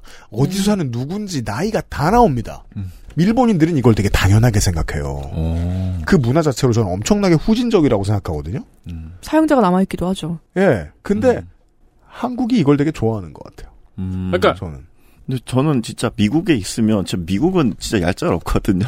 음. 그냥 일단 기소되면 이게 mugshot은 그냥 완전히 그냥 아 맞다. 공개, 일본 미국도 그렇죠. 네. 그래서 정말 우리나라는 저렇게 안 됐으면 좋겠다라고 바라고는 있었는데 점점 더 그렇게 가는 것 같아서 그러니까 미국도 일본하고 네. 그점 되게 비슷한 게 네. 미국은 지역 방송사들이 이제 매, 매출이 많이 난단 말이에요. 시청자가 많으니까 네. 지역 방송사들 저녁 메인 뉴스 첫 번째 기사들이 보통 다 그런 거죠. 네 그냥 항상 mugshot이 음. 그냥 뉴스 그냥 local 뉴스에 어, 항상 방금. 기소된 말썽꾸러기 네. 음. 얼굴 무조건 나와요. 그래서 참고로 막 되게 그 막 할리우드 스타들이나 아니면 아. 뭐 빌 게이츠 mugshot도 맞아요. 막 찾아볼 수 있어요. 네, 네. 저 이거 네. 조사하다가 로버트 다우니 주니어 거 봤어요. 저스틴 비버 거도 있고. 막. 그러니까 음. 그런 게 그러니까 네. 미국은 그 문화가 오래돼가지고 mugshot이 약간 subculture로까지 자리를 잡았는데 네. 어떤 네. 그 아이콘으로도 자리를 네. 잡고 음. 그게 네. 사실 진보의 결과거든요. 머그샷 자체가 음. 부당하기 때문에 그 머그샷이 가지고 있는 부정적인 의미를 이겨낸 네. 시민들이 음. 그렇게 생각을 하거든요. 저는. 음. 음. 그러니까 또, 뭐 우리나라가 네. 머그샷이 없었던 게 더 진보한 결과라고 생각을 하는데 음, 그쵸. 또 미국은 또 거기에 약간 인종적인 맥락이 섞인 맞아요. 게 있잖아요. 음. 네. 음. 저는 이거 아무도 안 볼 때 다시 저 개선해야 된다고 생각합니다. 이 법은. 음. 여튼 음. 더 보죠. 네. 그리고 이번에 변수가 하나 있어요. 네. 네. 이 법이 필요했던 이유. 네. 아까 성범죄자 알림이 얘기하셨잖아요. 음. 지금 헌재에서는 성범죄 피의자에 대한 신상 공개가 위헌성 심리 중입니다. 음. 네. 법안에 따르면 그러니까 이번에 새로 이제 도입된 법안에 따르면 음. 일부 아동 청소년 대상 성범죄만 신상 공개 대상이에요. 그러니까 머그샷 공개 대상이에요. 네. 네, 모든 범죄자가 그런 거 아니에요. 중대 범죄만 그렇고 성범죄의 경우에는 아동 청소년 대상 그것도 일부입니다. 음. 네. 그런데 만약에 이제 헌재 재판 결과에 따라서 뭐 신상 공개 범주에 대한 얘기 자체가 좀 다시 나올 수 있죠. 음. 네. 그래서 그때 또 법이 개정될 수 있는 거고요. 음. 그리고 애초에 사실 머그샷 공개 자체가 위헌 소지가 있다는 주장이 도입 전에 계속 나왔었어요. 그래서 음. 도입이 미뤄졌던 건데 어떤 거냐면 이제 무죄 추정의 원칙 그리고 이중 처벌 금지의 원칙, 그 조리 돌림으로 인한 피해죠. 네. 음. 그거에 위배된다는 거예요. 음. 네. 그런데 이제 최근에 어- 뭐 굉장히 범죄들이 엽기적인 것들이 많이 일어나면서 음. 화르르 물살을 타고 음. 네. 이런 위헌성이 있다고 말해지는 법안이 이렇게 빨리 통과된 거는 정말 저도 신기한 것 같아요. 음. 네. 네.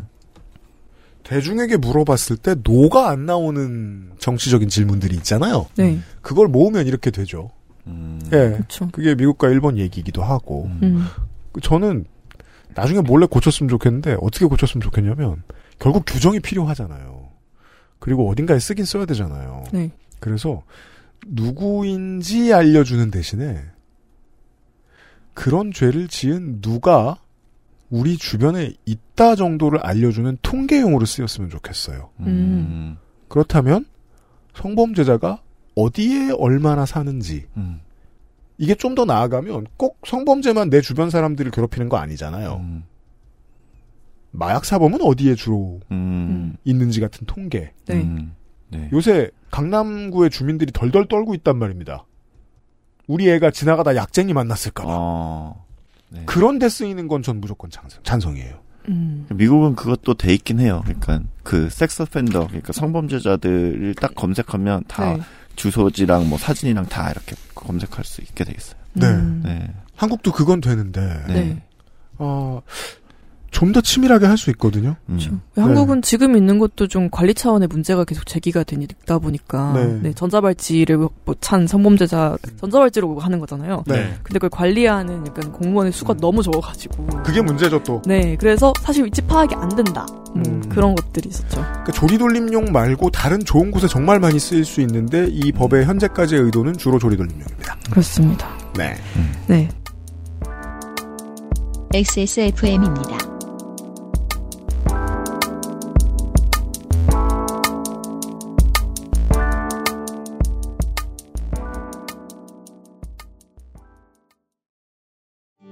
XSFM 연중 캠페인 민영화를 막아줘. 너 혹시 지하철 요금 올려도 괜찮겠어? 너 자꾸 왜 그래? 지하철까지 건드리면 어떻게 물가가 얼마나 올랐는지 알아? 내가 딴 건 몰라도 내 월급이 안 오른 건 알아? 설마 일본만큼?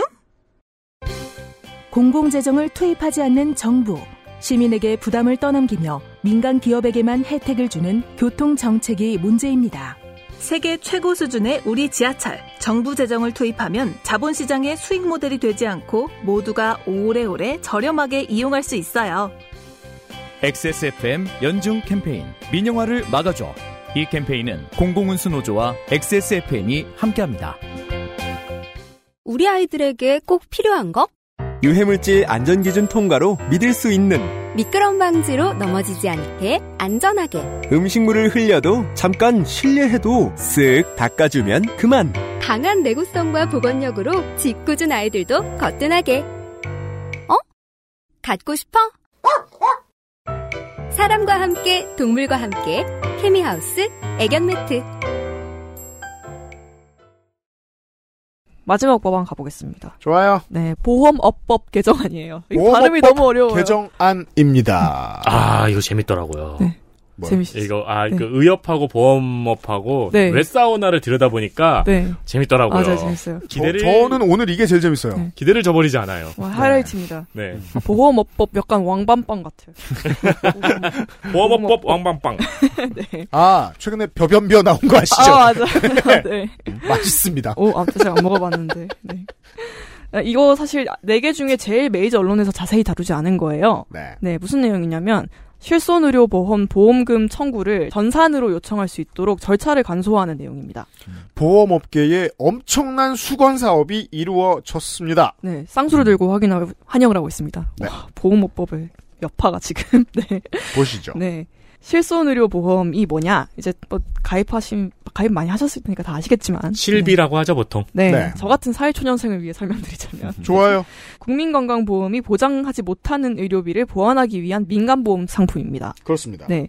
현재 체결된 계약이 무려 3,500만 건 이상이고요. 이게 1인이 복수로 할 수 있는 경우도 많이 있어서 그렇긴 하죠. 네. 그렇다고 해도 국민 절반 이상은 여기 들었다고 봐야 하는 게 타당한 추정일 것 같습니다. 그렇죠. 여- 이래저래 연령대를 계산을 하면 네. 그렇죠. 그런데 작년과 재작년 각각 청구되지 않은 실손보험금이 각각 2,500원이 넘어요. 2,500억 원이 넘어요. 음. 네. 그 이유가 뭐냐고 제기가 되냐면 이제 절차가 너무 복잡하다는 거예요. 음. 그리고 대체로 이제 뭐 건강보험 안 되는 거니까 뭐 소액 청구여가지고 보험금을 포기하는 경우가 많았다는 건데요. 저 어제 건강검진 받았잖아요. 네. 또다시 장 비우는 약 이야기로 돌아왔습니다.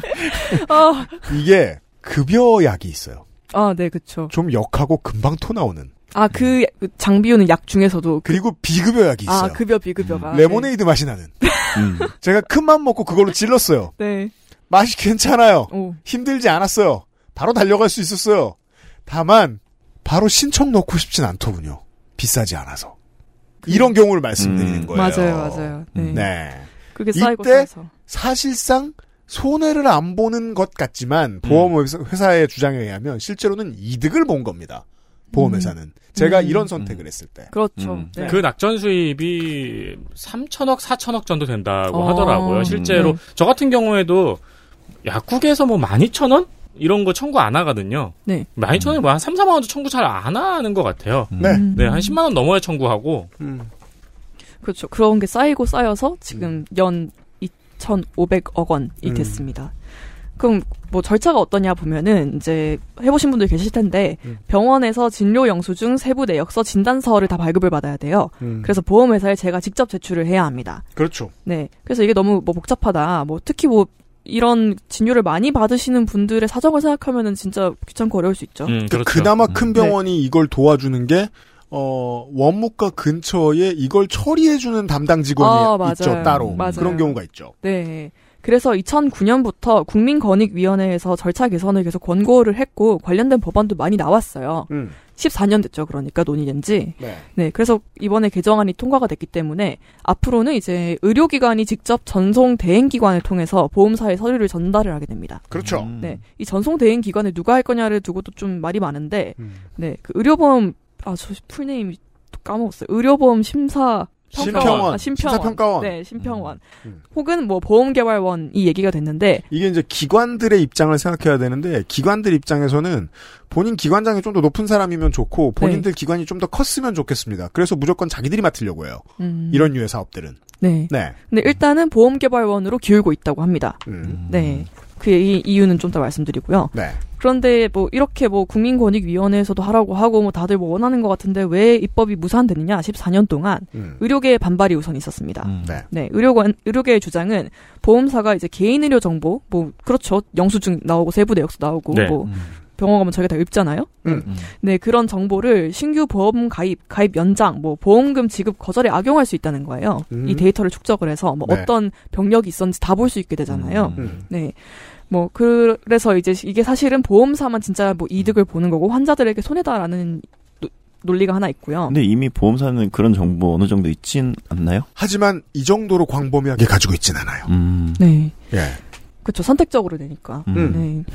그리고 뭐 개업이들의 경우에는 뭐 생업과 관련된 것도 있긴 있어요. 네. 비급여 진료가 사실 주 수입원인 곳들이 있죠. 음. 네. 그러면 이제 전송 대행 기관이 어디가 되느냐에 따라서 당장 수익이 줄어들 가능성이 있습니다. 음. 그래서 지금 보험개발원 쪽으로 약간 기울어진 게 이것 때문이에요. 음. 심평원이 하면은 이제 더 많이 떼가게 되거든요. 네. 그러니까 심평원이 하게 되면은 네. 이 지금까지는 국가가 비급여 진료에 대한 통계를 가지지 못했어요. 네. 그래서 비급여 진료는 가격이 다 다르죠. 그렇죠. 음, 병원마다. 네. 통계를 가지지 못했는데 심평원이 이 전송을 맡게 되면은 음. 이 비급여에서 누가 바가지를 씌우는지 네. 이런 것들이 전부 다 공개가 되니까 의협에서 이거를 반대를 하는 음. 거죠. 비급여 자기네들의 주 수입원을 네. 국가가 낱낱이 알게 되니까 투명하게. 그렇죠. 아, 설명해 주셔서 감사합니다. 네. 그래서 뭐 일부 이- 의학 단체는 굉장히 강하게 반대를 해서 위헌 소송도 검토를 하고 있어요. 음. 뭐 어떤 이유냐면은 이제 이 실손 보험은 민간이잖아요. 네. 그래서 보험사와 보험 소비자 개인이 맺은 사적인 계약인데 그 의료기관은 제 3자잖아요. 그렇죠. 근데 거기에 이 둘의 계약을 이행하기 위해서 강제로 추가 업무 수행을 요구하는데 음. 강요하는데 그게 위헌이라는 거예요. 네. 그리고 뭐 보험사에 그래서 정보를 아예 보내지 않는 보이콧을 하겠다라고 주장하는 단체도 있습니다. 그렇죠. 네. 근데 보통 이런 얘기를 하면은 의료계가 반발을 하면은 아 그럼 일반 시민들은 찬성한다라는 생각이 좀 들잖아요. 음. 보통 이런 안들이 그런 그림이 연출이 되잖아요. 그렇죠. 근데 이 안은 좀 구도가 다릅니다. 음. 네. 그 시민을 좀 나눠서 생각을 해봐야 될 것 같아요. 보죠. 네. 일단 소비자 단체 음. 찬성했습니다. 찬성입니다. 네. 왜냐면 편하게 돼서 소비자 편익이 증대가 되고 더 많이 이걸 돌려받아야 비급여 의료비의 부담을 줄여야지 더 나은 의료 서비스를 받을 수 있다는 거예요. 이미 가입한 사람들 입장에서는 왠지 훨씬 더 편해. 그렇죠. 음, 그렇죠. 이게 이제 개별적으로 집단 수송을 내려고 애쓴 흔적들이 네. 2000년대 내내 그렇게 많이 보이는데 왜냐하면 자 웹에다가 사진을 올려가지고 보내려고 봤더니 어, 생보사 홈페이지가 자꾸 다운되더라. 네. 뭐 그 요즘은 이제 앱이 발, 앱이 개발됐잖아요. 어, 앱 별점 테러 장난 아닙니다. 보험사 음. 앱들. 왜냐면 20장 찍어가지고 보냈는데 19장에서 멈추고 막 이러니까. 어, 그렇죠. 네. 이건 사실상의 지급 거부 아니냐. 하면서 이거 법적으로 어떻게 안 되냐. 버그인데 그거 어떻게 해. 하지만 실제로 그 프랙티스를 통해서 수십억의 낙전이 생길 수도 있는 거잖아요. 아, 이게 보험사 이, 입장에서. 이, 이 그렇죠. 실손 따, 타먹는, 타먹는 것도 아니죠. 실손 받는 거에 가장 큰 장벽이에요, 늘. 음. 귀찮아서 까먹어요. 음, 네. 맞아요. 그 관련된 기사들 타이틀 보면 다 그런 식이에요. 한 번 실패하면 두번 시도가 어려워져요. 네. 그죠. 소비자 단체는 정치적으로 이렇게 주장하는 게 맞아요. 음. 네, 그렇습니다. 음. 그리고 대부분의 언론사가 뭐 진보 보수 할 거 없이 이 입장을 받아 썼습니다. 그게 좀 이상합니다. 네. 설마 이게 전부일까라고 생각해야 되는데 말이죠. 네. 그럼 반대하는 시민들은 누구냐?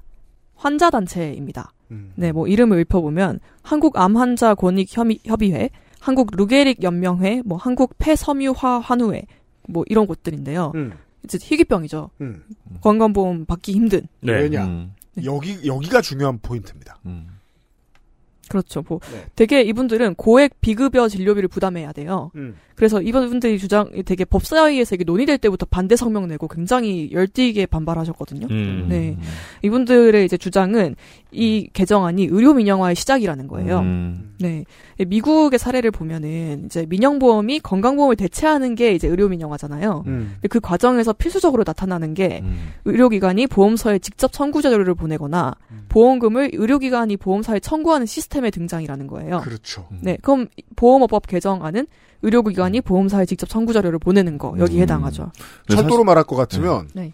국가가 국가 돈으로 만든 KTX 역에 SRT가 들어오고 그 SRT의 지분을 십수년 후에 다른 기업이 사는 네. 이런 겁니다. 음. 다 만들어 놓은 국가가 만들어 놓은 인프라에 사기업이 스며드는 그렇죠. 네.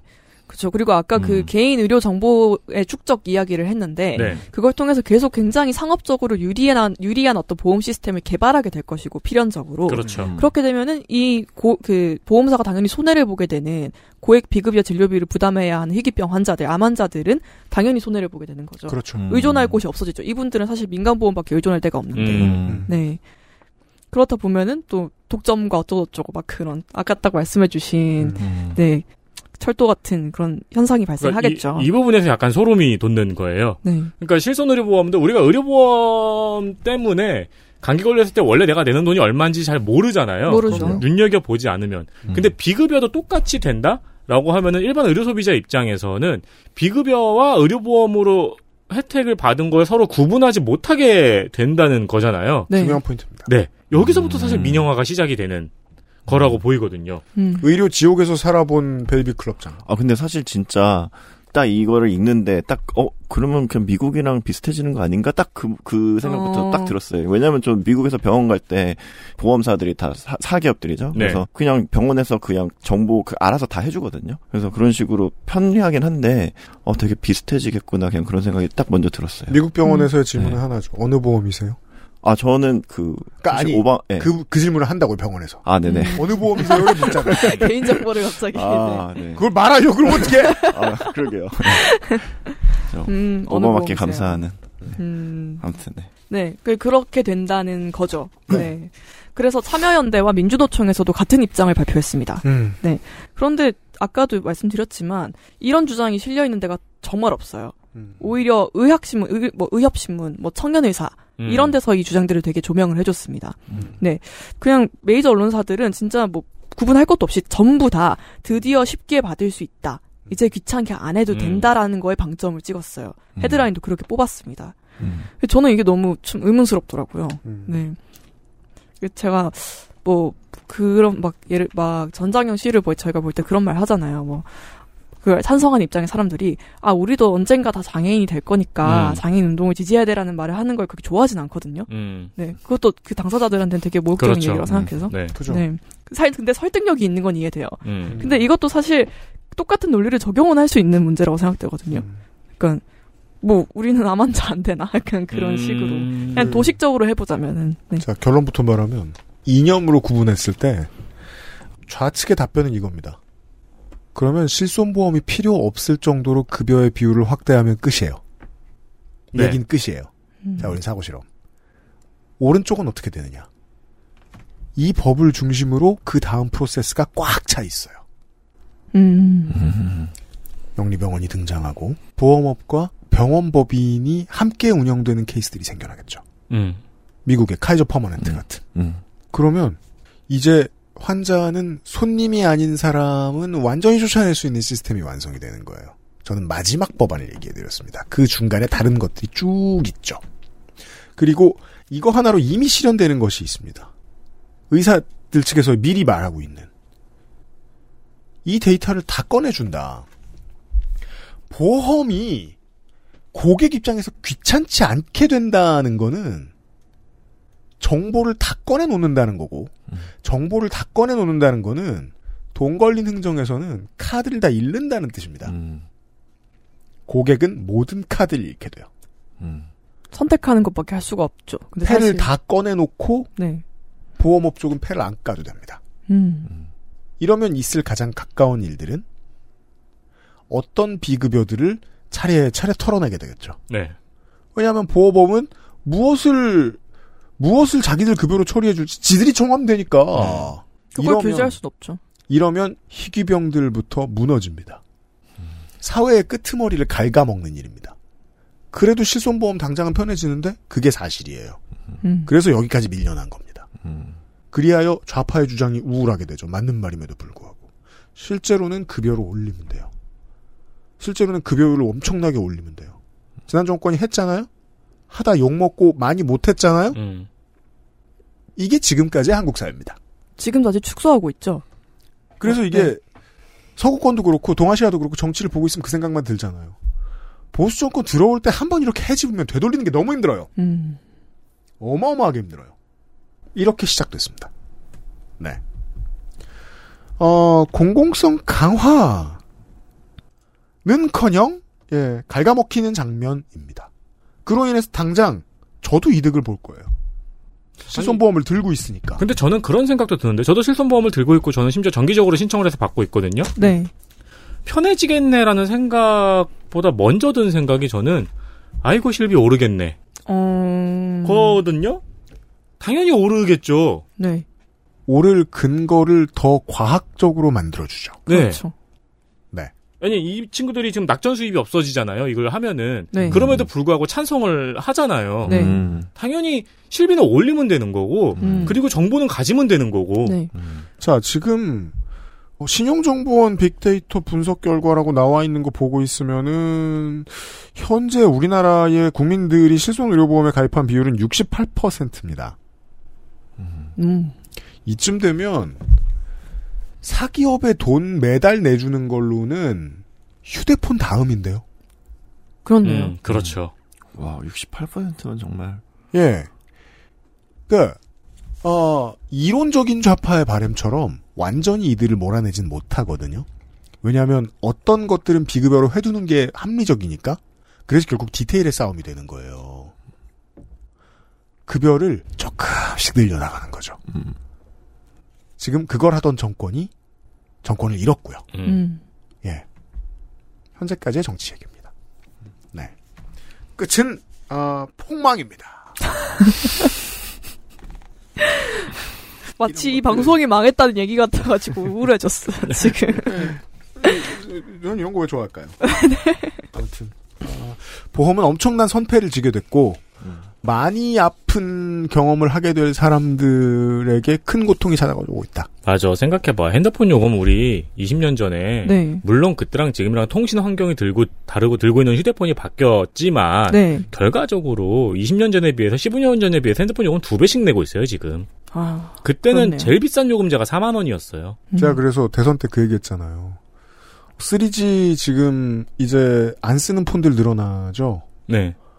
3G 다시 국영으로 회수해서 3G 전용폰 내놓도록 하는 것도 필요합니다. 그러니까 어쨌든 그런 식으로 한국 이동통신을 다시 되살릴 수도 있어요. 없으면 생활이 상당 부분 불편한, 거의 불편한 네. 필수제의 가격이 10년 동안 당연한 듯이 두 배로 오른 거예요, 지금. 그러니까 보좌관 분들이나 뭐 시민사단체 일하시는 분들이 알아주셨으면 좋겠는 게 아주 불가능한 건 아니거든요. 국영 사업을 다시 일으키는 방법도 있어요. 음. 망쳐진다고 아주 다시 못 되돌리진 않아요. 근데 보통 이제 정치의 상상력이라 함은 민영화가 한 번 되면 못 돌이킨다고 생각하니까 예 이건 진짜 큰 위기를 담고 있습니다. 네. 이런 얘기였습니다. 아이고, 병원 내일 가야겠네. 이번 주에 애증의 정치 클럽 마무리하도록 하겠습니다. 저는 내일 이 시간에 어, 부국영 수장과 다시 돌아오도록 하겠습니다. 네. 네, 건조 에디터 데뷔 클럽장이었습니다. 네, 감사합니다. 526회 금요일 순서였어요. 고맙습니다. 아, 내일 이야기는 건조 에디터가 굉장히 좋아하겠네요. 그렇죠. 네, 어? 장르 문학 좋아하시잖아요. 어, 앉아 있어 보세요. 좋아요. 네. XSFM입니다. I D W K